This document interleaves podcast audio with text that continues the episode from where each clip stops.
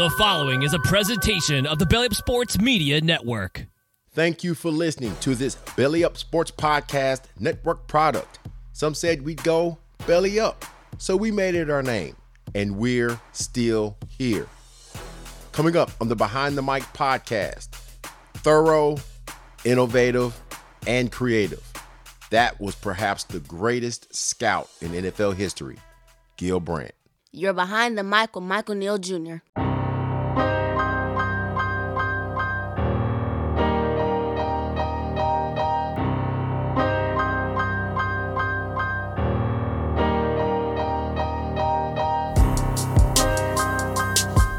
All right, I'm already today late. Well, some hours late. It's supposed to be dropping at six this morning. Let's go. N F L historians and lovers of sports history, welcome in. This show is for all of you. Every last one of you. If you breathe air, this is for you.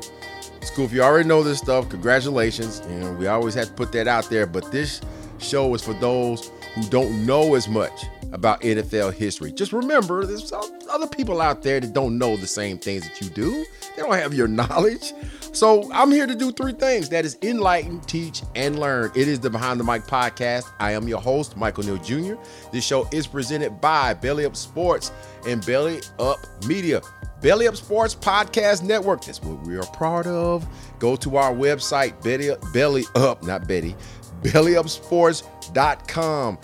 Check out the stories, the merch, all of it. You catch us all, all of our shows at our home base of Megaphone, the favorites, Apple Podcasts, Spotify, Google Podcasts, Amazon Music, Stitcher, iHeartRadio, and YouTube. So I'm going to start here. We lost Gil Brandt the last day of last month, August thirty-first, age of ninety-one. Perhaps the greatest scout in N F L history. Definitely a guy that was like very, very thorough. Uh, seemed to me had a photographic memory or whatnot. But this is a guy who deserved to be in the Pro Football Hall of Fame. There are others, um, but he definitely deserved to be in the Hall of Fame. I'm going to start the show with just a snippet of his Hall of Fame speech back in twenty nineteen. And I'll quote, "It was very professionally fulfilling for me that so many of the traits that we identified as scouting metrics and landmarks in the early days have been used by the greatest football coaches, scouts, and evaluators of the current generation. And let me speak directly for a few moments to all of the scouts in today's audience and watching on T V. What you do in locating and securing talent is the lifeblood of the sport of football. All the time in random hotels, driving from one place to another, it pays off.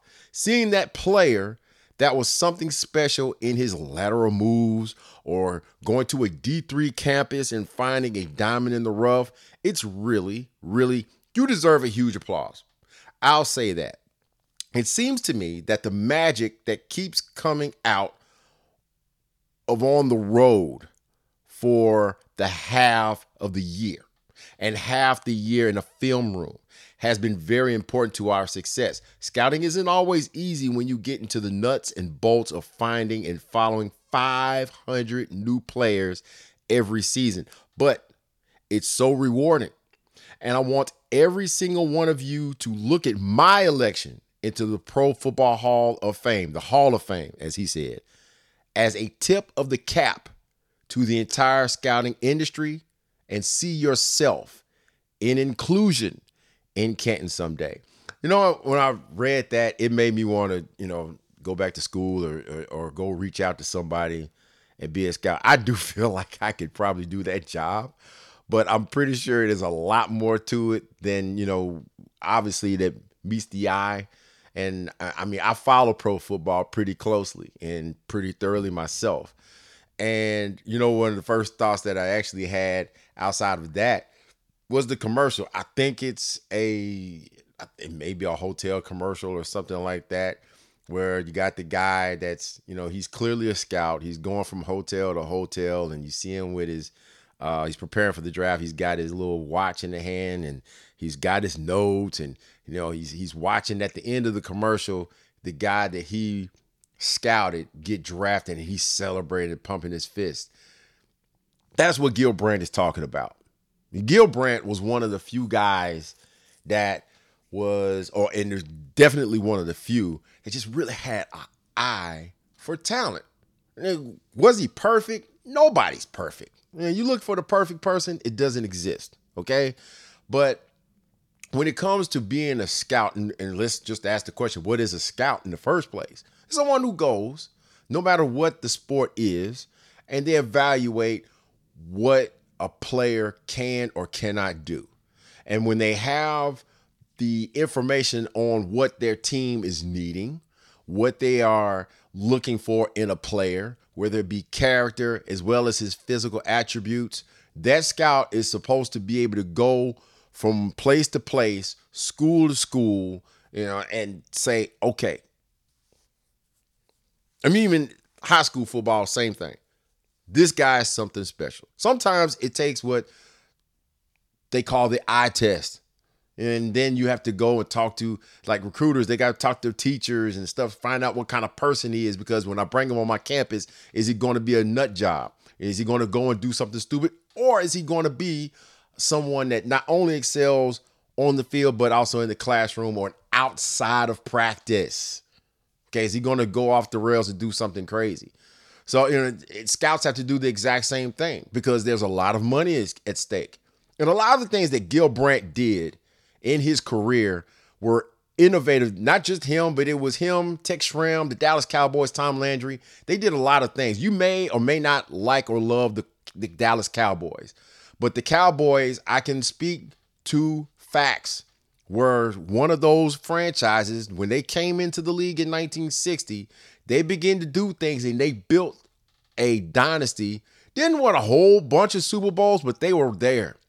And at one point, they were literally the winningest team, the winningest franchise in N F L history at one point. You know, outside of the Raiders, the Raiders were like the winningest team over like a, a span going back into what, I think the early, the, the late sixties, going into the seventies. But the Dallas Cowboys were on top of everybody in, in winning percentage. And the way that you do that is you bring in good players. And you had to know who to bring in. And not everybody comes through the draft. Some of these guys are free agents. Some of these guys are, you know, they just come in off the street and haven't played pro football before. And I'm not saying that Gil Brandt was the first and only to do that, but you see that he and the Dallas Cowboys, they were able to do that seemingly on a regular. And they were great. They were really great at it. Gil Brandt had an eye for talent, and they innovated, did some innovative things. You know, I can start the show. I thought about it when I said I'm going to do the show on Gil Brandt. The day that I found out he passed out, passed away, you know, that that day on, on the thirty-first, I said I have to go Gil Brandt. And I mean, there are some things. And again, I preface my show by saying, you know, if you already know this stuff, well, when I went through and, and watched some of the T V people down in Dallas, or you hear uh, and see videos, you know, on television, they go rattling off all of the different things that he did. And I mean, it was some great things. Personnel executive that was inducted into the Pro Football Hall of Fame in twenty nineteen, the Cowboys Ring of Honor the year before in twenty eighteen, and twenty straight winning seasons from nineteen sixty-six to nineteen eighty-five, five Super Bowl appearances and two championships. He attributed to that, what, the first to use computers in introducing computers fifty years ago. Nobody was doing that. Okay. And then we have people doing this today. He was among the ones that were, that the Cowboys were the first to do pro days. Nobody was doing pro days. You know, going to someone's school and and evaluating their talent on their turf, having pro days. And he was also uh, at the forefront of the combine before the, you know, when the combine finally came to be. Of course, that was like towards the tail end, but he was one of the ones that were doing that. And they, the, the Cowboys and Gil Brandt, Tex Schramm, Tom Landry, they put together some things that are still in use today. And I mean, it didn't take long for the rest of the league to catch up. But they, when they did catch up, you know, I mean, they they were using the exact same things that the Cowboys were doing, and some of them wanted to go and make them even better. But Gil Brandt has to be credited for all the things that he did, and, and he was. First to use info, you know, without a football to measure a player. They went digital, even back in the nineteen sixties. They did. And then you rattle off the players that they found, whether it was via the draft, trades, free agency. I mean, they found Hall of Famers. They evaluated Hall of Famers. Great stories behind those as well. And I said, I don't have to necessarily do that, but it came from somewhere. Kick the music. So the Cleveland Rams, and I always say, yes, the Cleveland Rams left in nineteen after the nineteen forty-five championship against the Washington football team, and they moved out to L A, their first winning season and their first championship. Well, the thing you got to know about the Cleveland Rams, that now L A Rams at the time, they were at the forefront of scouting. They were some of the few that were doing it a little bit differently. So they hired a man by the name of Tex Schramm. Schramm had been a summer intern. I think he went to the University of Texas, and during his time uh, off, he would intern at the L A Times. Eventually, this guy would be hired by the Rams. They'd be the head P R man. There were two leagues back then. In nineteen forty-six, not only was it the first year for the Rams, and they were the first to reintegrate pro football, well, so were the Cleveland Browns, but they were in an entirely different league. It was the All-America Football Conference. And the All-America Football Conference in nineteen forty-seven, the year that Schramm was hired, there was another team in L A, the L A Dons, the Don Amici's, um, you might as well say, because he was one, I think he was the majority owner. So it's just named after him, right? But they were pulling, and at the end of their four-year run, the All-America Football Conference actually outdrew in attendance the N F L, because they were fighting over paying football players, much like they were fighting for players in the A F L in the nineteen sixties, that the A A F C could not keep up. But to get more butts in seats for the Rams, well, they hired Tex Schramm, who was brilliant in doing that, and he was promoted to G M by nineteen fifty-four. Well, he took some things to the Dallas Cowboys once they decided to have an expansion franchise. Eddie Kotal is a name that I've spoken plenty of times on this show. Kotal was one of the first, well, actually the first full-time N F L scout. The Rams were doing it differently. This guy spent tireless, well, not tireless, he spent hours on the road going from school to school and place to place, and spending very little time at home, because he was scouting, and he was one of the few that were actually putting eyeballs on players. That's what made him great. That's what made the Rams as good as they were. And compare that to the way scouting was really done back in the day. Scouting was done much like the nineteen thirty-six draft, which was the first N F L draft. They were using magazines and newspaper clippings, All-America teams, Street and Smith. They were calling coaches, and the Rams were just different. Kotal was going to these players and evaluating them and coming back and letting the Rams and Dan Reeves, the owner, know, all right, these are the guys that we need to be looking at. And they got some of the best ones going through the forties and the fifties, in the early fifties. Now, while Schramm was a G M in L A, uh, he actually hired a part-time scout by the name of Gil Brandt. Gil Brandt was a baby photographer. Okay, he was from Wisconsin, and he went to the University of Wisconsin. And this guy actually w- was um, referred to to the Rams through Elroy Crazy Legs Hirsch. Yes, the Hall of Fame wide receiver that played with the Rams. I believe he coached with them, uh, coached them. Um, he worked with the Rams, obviously, for a couple of years, and I think he was a, a, a coach, actually. Check that. He wasn't a coach, and he was an, an administrator around nineteen forty-nine. So that that connection he had with Brandt, both of them being U of W alums, University of Wisconsin alums, got Brandt a part-time gig as a scout. Well, Brandt, he hadn't played any college or N F L football. He played in high school. He was a quarterback and a defensive back. But while at uh, Wisconsin, he was a gatherer of info for Eddie Kotal. And he had got paid around fifty dollars a week to do this, okay? And, um, I mean, it was something that he actually did, but his more profitable work uh, was being a baby photographer. So after two years at Wisconsin, He leaves and goes and moves back home, but he becomes a photo uh, photographer and, of newborns. He had contracts with three different hospitals. He has a fourteen hundred dollars camera. The nurses take the pictures. The hospital adds, what, three dollars to the patient's bill, and they kept twenty-five percent. And Brandt developed the pictures and pocketed the other seventy-five percent. Pretty good. As a matter of fact, when he was hired by Tex Schramm with the new expansion Dallas Rangers, then turned Cowboys before their sixtieth season uh, started, well, he actually said that he had made about fourteen thousand dollars. Not bad, apparently, for, I guess, nineteen fifty-eight fifty-nine. But he made fourteen thousand dollars just doing the baby photography. He got paid less than that playing for, I mean, well, not playing, uh, working uh, with Tex Schramm. Obviously, he would make more than that, but football was his weekend hobby. And Schramm, Schramm leaves the Rams in nineteen fifty-six, and then around, what, from fifty-eight to fifty-nine, Brandt actually has his first time uh, scouting gig, and this was with the San Francisco forty-niners for those two seasons. But Clint Murchison Junior, he gets the green light for a expansion franchise, which actually took a little bit longer, going into from fifty-nine into sixty. But Murchison, with six hundred thousand dollars, buys uh, into an expansion team in Dallas. Uh, they changed the name to the Cowboys that summer in nineteen sixty. He hires Schramm to be the G M, Tom Landry from the New York Giants to be the head coach, and Brandt to find the players as a full-time scout. And then away we go. So that that right there is what started the Dallas, let's just call it, um, uh, going in the direction of being America's team.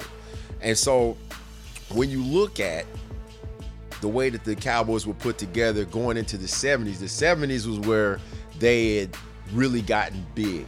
The late sixties, as you know, uh, some of you may know, is when they started getting good. That's that twenty-year streak started in nineteen sixty-six. They go and lose to the Packers back-to-back seasons, but in the seventies, they get to the Super Bowl, lose the Super Bowl. They should have won it in nineteen seventy. They win it in nineteen seventy-one. They win it again uh, during the seventy-seven season. They lose twice to Pittsburgh, but they are established powerhouse, uh, probably second to only the Pittsburgh Steelers when it comes to reaching and winning Super Bowls. Um, and then you also had the Dolphins and the Raiders that were great during the seventies. But the Dallas Cowboys were built through, you know, just bringing in and evaluating players just so much better than everybody else was doing for the most part. Well, that nineteen sixty, it didn't start off that way. The results of that season was winless. They were oh eleven and one. But Dallas was not included in the in that draft in nineteen sixty. But they did get rights to five players from every N F L team. You know, so they had guys, they started off with guys like Don Perkins and Eddie LeBaron, who was the first Cowboys starting quarterback or whatever. But I think Perkins actually came in in nineteen sixty-one. Yeah, Perkins' first year was in nineteen sixty-one. But in nineteen sixty, you know, they had to put together what they could. But they won their first games in nineteen sixty-one, but they actually came into that season draft ready. So according to Brandt, he had a trunk full of black binders that were full of info. This is the preparedness that this guy, he was just relentless with it, okay? And almost uh, just crazy with trying to have the info. And he prided himself on remembering almost any and everything about every prospect that he was evaluating. But according to him, he had all of these binders, these black binders full of info. And he talked about how teams had rolls of quarters because it was three dollars and twenty-five cents for three minutes on the phone. And they're calling they're calling coaches and they're calling people, calling players. And, you know, that was for the payphones. And just during the draft, they also had those, uh, just like the nineteen thirty-six draft, just like they were drafted, the Street and Smith magazines, and then also copies of what was called Billings Gazette. And so the Cowboys, they had their homework in their binders. Uh, they had their first pick. Uh, the first pick they ever made was Bob Lilly. Money. Hall of Fame defensive tackle. One of the best of all time. And remember, they were wrestling with the A F L because the A F L started off in nineteen sixty as well. And there's a story that I read where Brandon gave Bob Lilly one hundred dollars while he was in college. Hey, look, man, you know, take care of yourself. You know, go get you something to eat or whatever. He told him to do with the money. Uh, but th- these are some of the things that he would do to try and establish some kind of relationship. Sounds like a uh, a, a recruiter, doesn't it? N I L, baby. No, there's nothing wrong with that anymore. Look, nineteen by nineteen sixty-two, that's when they started developing the first computer for scouting. Okay, um, they invented what was called the black box, and also, and this was used to measure a player's agility and his explosiveness. And so, one of their great draft picks, I'll get to him in a second. Um, they, they started that year with computers developing that system. One of the books that I was reading, a very thick book that pretty much runs through the entire history to that point of the Dallas Cowboys, this by author Joe Nick Patowski. Uh, after the nineteen sixty-two N F L draft, Tex Schramm actually called the Dallas office of I B M, wanting them to help him pick his players. Okay, they wanted to set up the computer, a computer program to help pick the players. And so they sent him to the Statistical and Operations Analysis Group, which was in San Jose, California, which happened to be a one-person depart- department. Please forgive me if I say this man, man's name wrong, but a statistician by the name of Salam Qureishi. All right, Qureishi, he flew, he flew to Dallas, met with Tex Schramm. Schramm explains, hey, look, to him and Brandt, you know, I need this program to evaluate college talent, okay? The ones who are eligible for the draft. And so and he wanted to be a lot more efficient than what we would do as humans, right? So Qureishi, he knew nothing about football. He knew about soccer, but not American football. But they ran an experiment between coaches and the scouts, okay? So this is where Gil Brandt and them come in. And there was a settlement on five dimensions on what made a great player. Right? They put this in the computer: character, quickness, competitiveness, mental mental alertness, and strength. Trial run was done before the sixty-four draft, and it produced a list of one hundred of the best prospects. Check out these Hall of Fame names it, it spit out: O J Simpson, Joe Namath, Dick Butkus, Gale Sayers, Fred Biletnikoff. And I'm going to quote from the book: "The computer didn't lie. eighty-seven players on that list eventually turned pro." And of course, like I said, some of those being in the Hall of Fame, and Qureishi actually stayed up seventy hours straight to make sure this system really worked. That's a lot of coffee. I don't know how he did that, seventy hours straight. But it was implemented in the nineteen sixty-five draft, which proved to be great. So, and that that was one of the, the things that got them started in that direction, because they knew what they wanted in the player, and so all they needed was a little help evaluating. Don't tell me that the stuff didn't work, because they drafted all these Hall of Famers. I mean, like I said, you had nine Pro Football Hall of Famers, not even including the Pro Bowlers and the, and the solid starters that helped them win and get to all these championships and Super Bowls and all these twenty straight winning seasons. Teams dream of that, you know what I mean? So, you know, they were draft ready every year. Not not just in nineteen sixty-one, going forward, they were drafting people left and right. But the mind of Gil Brandt and the eye of Gil Brandt brought in Cornell Green in nineteen sixty-two. This is a cornerback that didn't even play college football. He was a basketball player at Utah State. He's a free agent, undrafted, a five-time Pro Bowler, and a three-time All-Pro. I mean, who does that? I mean, in sixty-three, you, you bring in Leroy Jordan, for instance, a linebacker from Alabama who ended up being a thirteen-year starter for Dallas. But that's not too hard when you have an All-American that played for Bama, who was the creme de la creme outside of Notre Dame back in the sixties, right? But then in sixty-four, they draft three Hall of Famers, okay? Very interesting. Mel Renfro, Bullet Bob Hayes, and Roger Staubach. Just another little note on the way that Gil Brandt, they talked about his draft parameters. They didn't draft linemen under six two, receivers that ran over a four seven. So if you're a four eight guy, you know, and I know you probably think four seven is kind of slow, but that's actually pretty good for almost, you know, for a lot of athletes. But you need to run at least a four seven in the forty-yard dash. Quiet as kept, Paul Brown actually developed the forty-yard dash, but he did it after drafting the team, after drafting players. And they actually did it fifty and uh, one hundred yards. Dallas said, we're just going to go with forty yards. You know, it's like, I mean, that's pretty cool. If they didn't tra- trade for vets, they were over the hill either.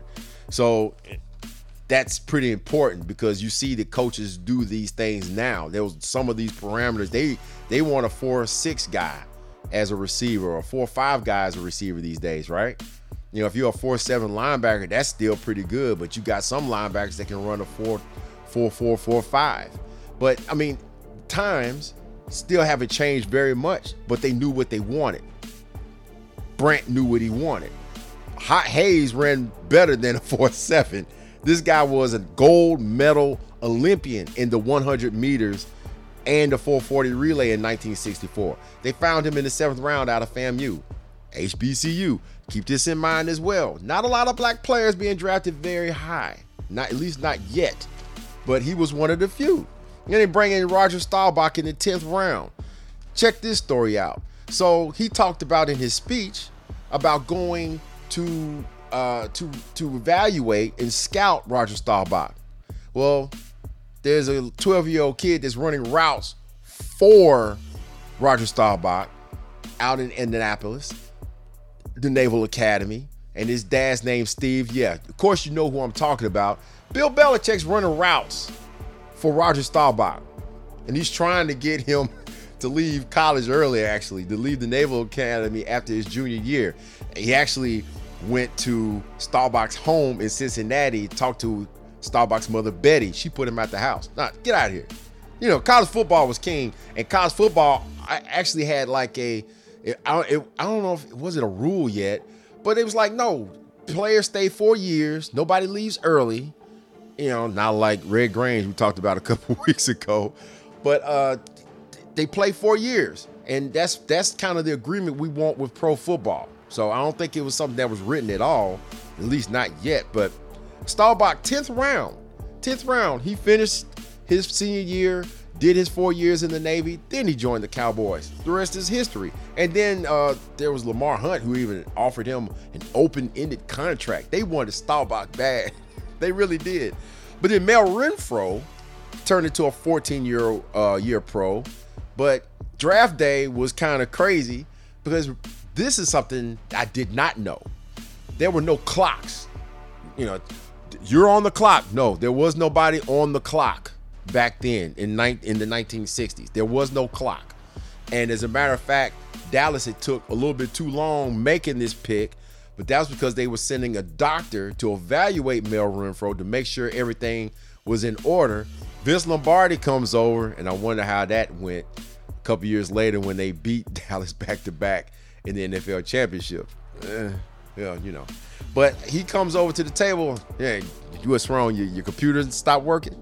All right, you know, he's jabbing them in the ribs. Nobody else is doing this. But it did work. It did work.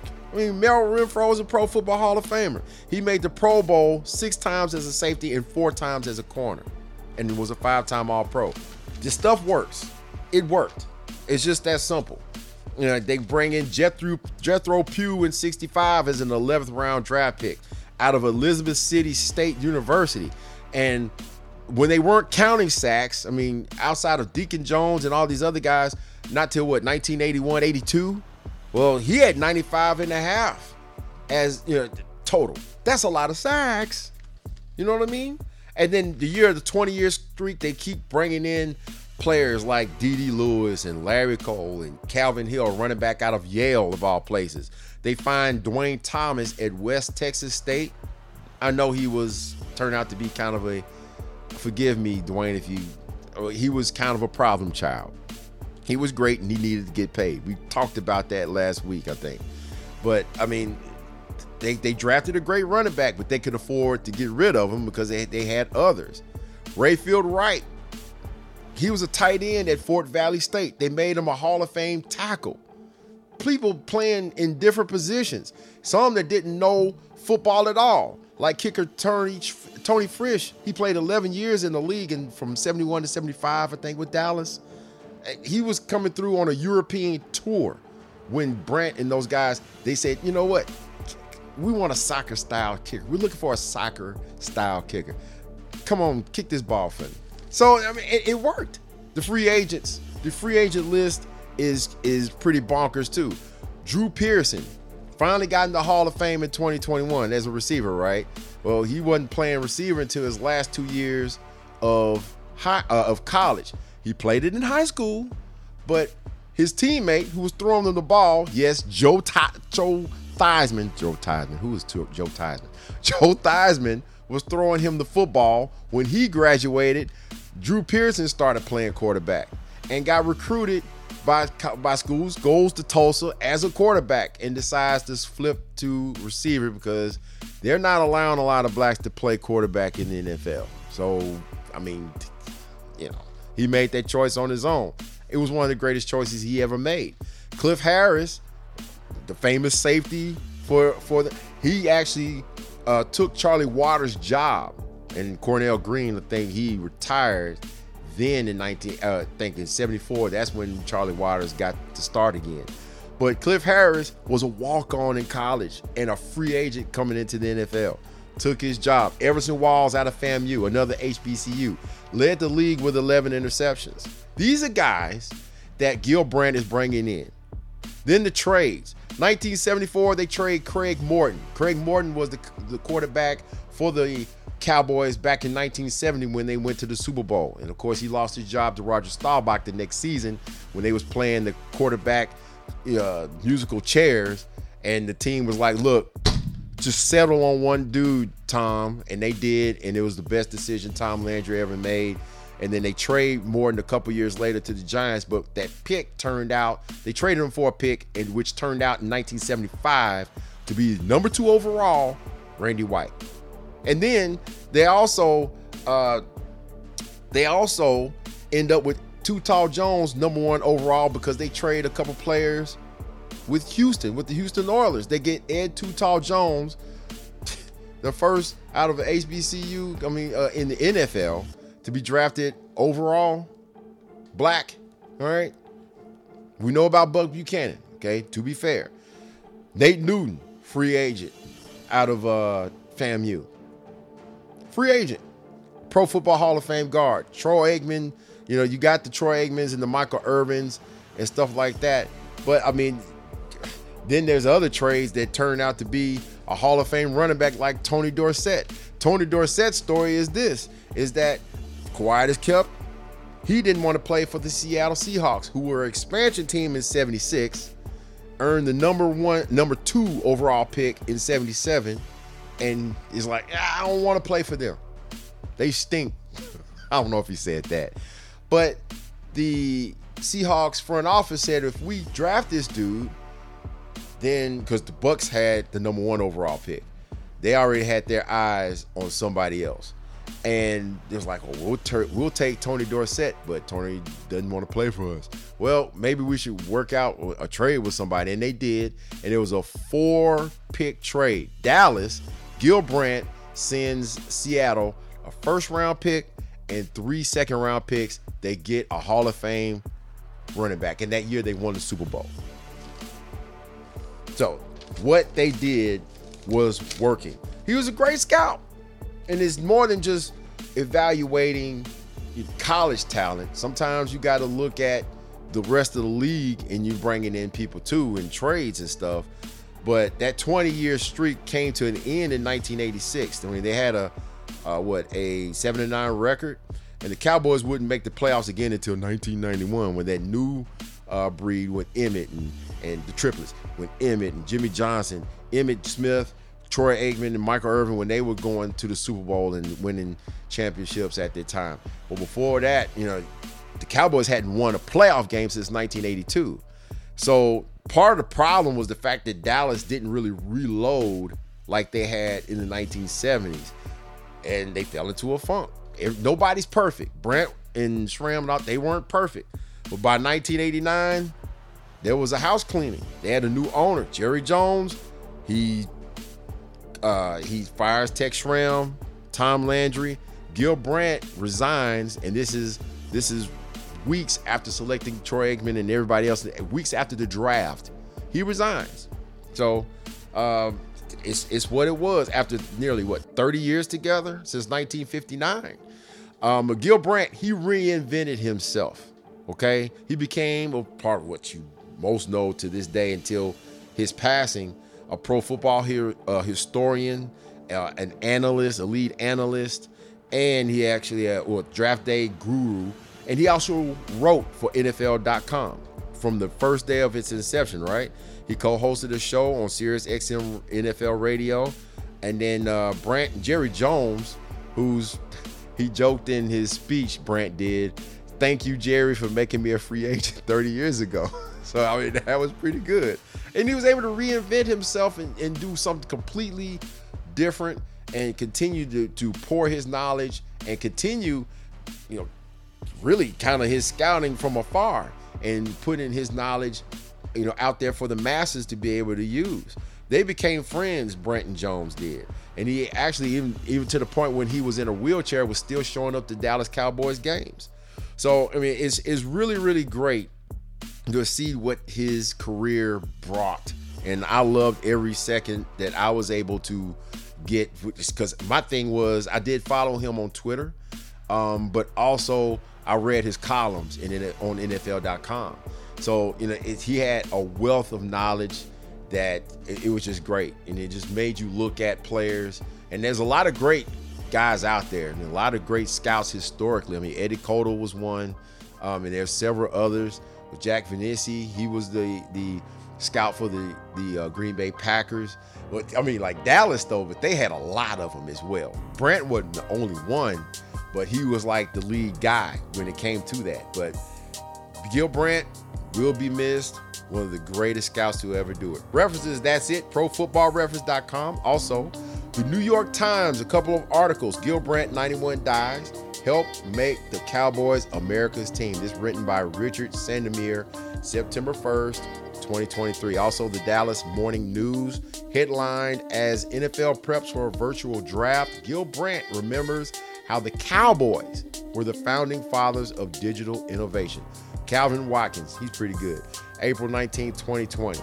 And a couple of books. How About Them Cowboys by Gary Myers. Also, Joe Nick Patowski's book, The Dallas Cowboys, the most outrageous, the outrageous history of the biggest, loudest, most hated, best little football team in America. Uh, and also, America's Game, the N F L at one hundred, co-written by Randy O. Williams and my favorite N F L player, pro football player of all time, Jerry Lee Rice. This has been the Behind the Mic podcast. Again, yes, I'm your host, Michael Neal Junior And the show is presented by Belly Up Sports and Belly Up Media. Belly Up Sports Podcast Network. Check us out on Belly Up Sports dot com. Check out the articles, the merch, all of that. You catch us on our home base of Megaphone, Apple Podcasts, Spotify, Google Podcasts, Amazon Music, Stitcher, iHeartRadio, and YouTube, all the favorites. Please listen to my show. You will force me to find your house. I'm out.